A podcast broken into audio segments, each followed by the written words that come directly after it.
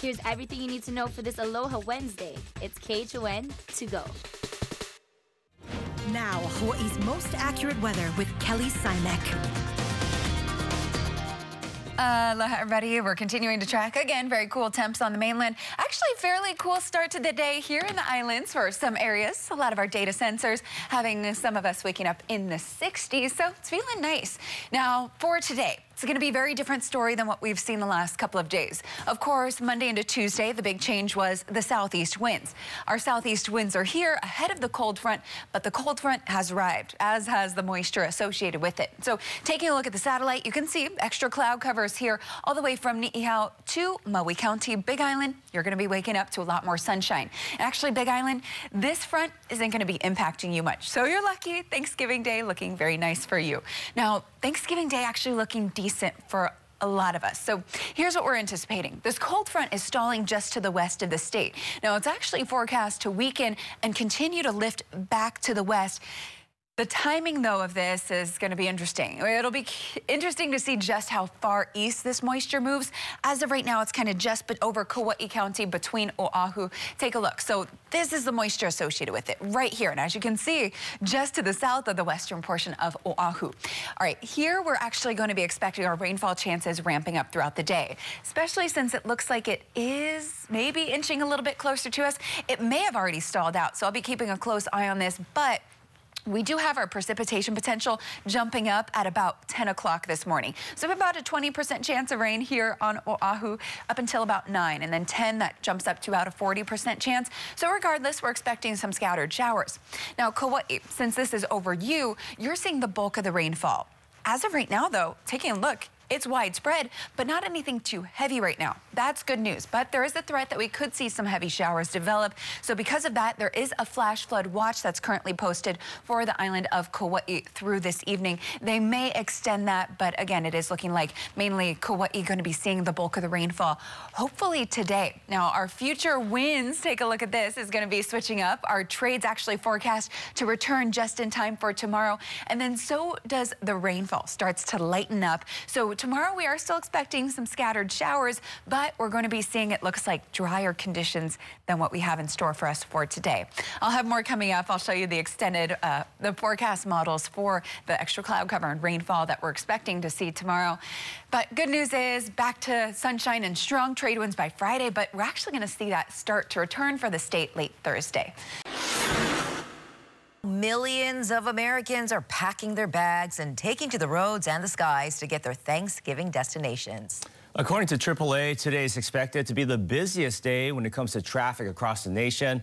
And LA is expected to be among the cities with the worst gridlock, with drive times running at least three and a half times longer than normal. AAA expects more than 55 million people traveling. That's the most on record since 2005, with today being the busiest day of the week, and it's already very busy at our airports. A former Honolulu police officer pleaded guilty to attempted sexual enticement of a young boy.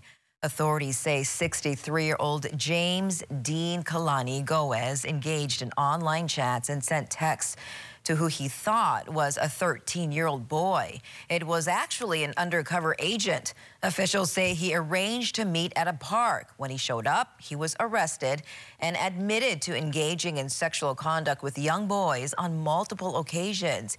He will be sentenced in April. A Honolulu man accused of cyber stalking a Utah family for more than a year will be in court today for his first hearing after finally being arrested last Friday. Loren Okamura has been indicted on five felony charges. Federal authorities say that Okamura targeted the family living in this house in Salt Lake City.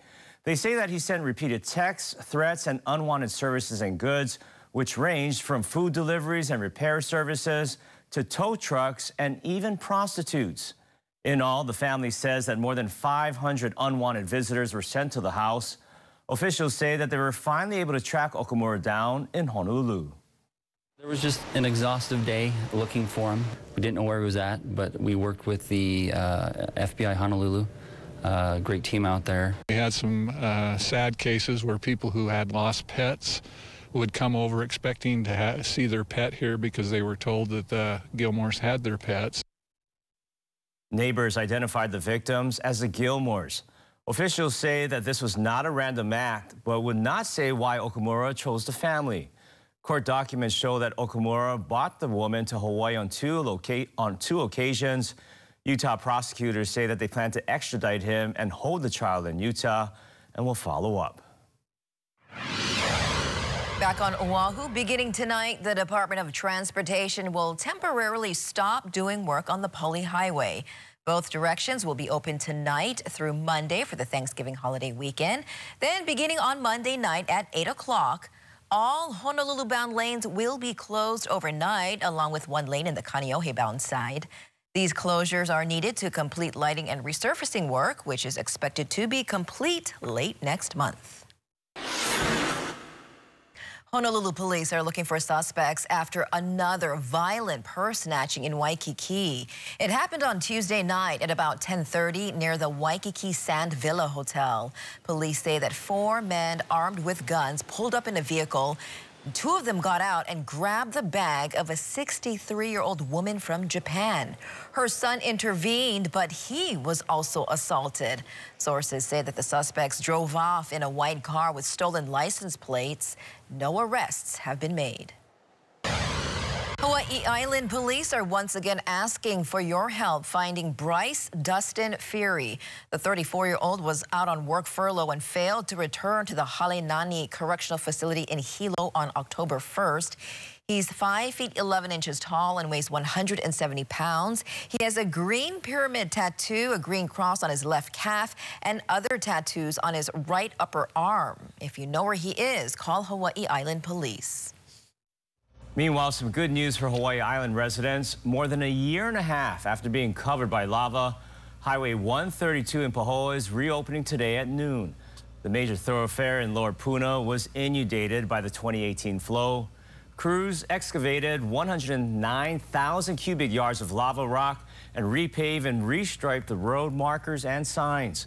The project also restored an 1,100-foot section of Government Beach Road near Four Corners.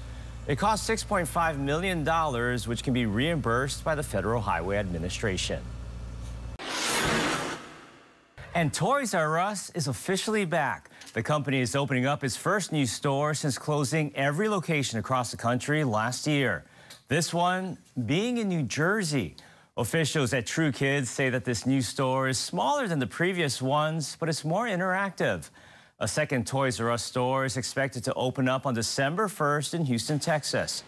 Toys R Us also partnered with Target to launch ToysRUs.com. The site now gives customers access to product reviews and demos before redirecting them to Target's website where they can purchase the items. So good news there just in time for the holiday shopping season. And that was your morning news. Make sure to tune in right back here tomorrow morning at 7 a.m. It's everything you need to know with KHON to go.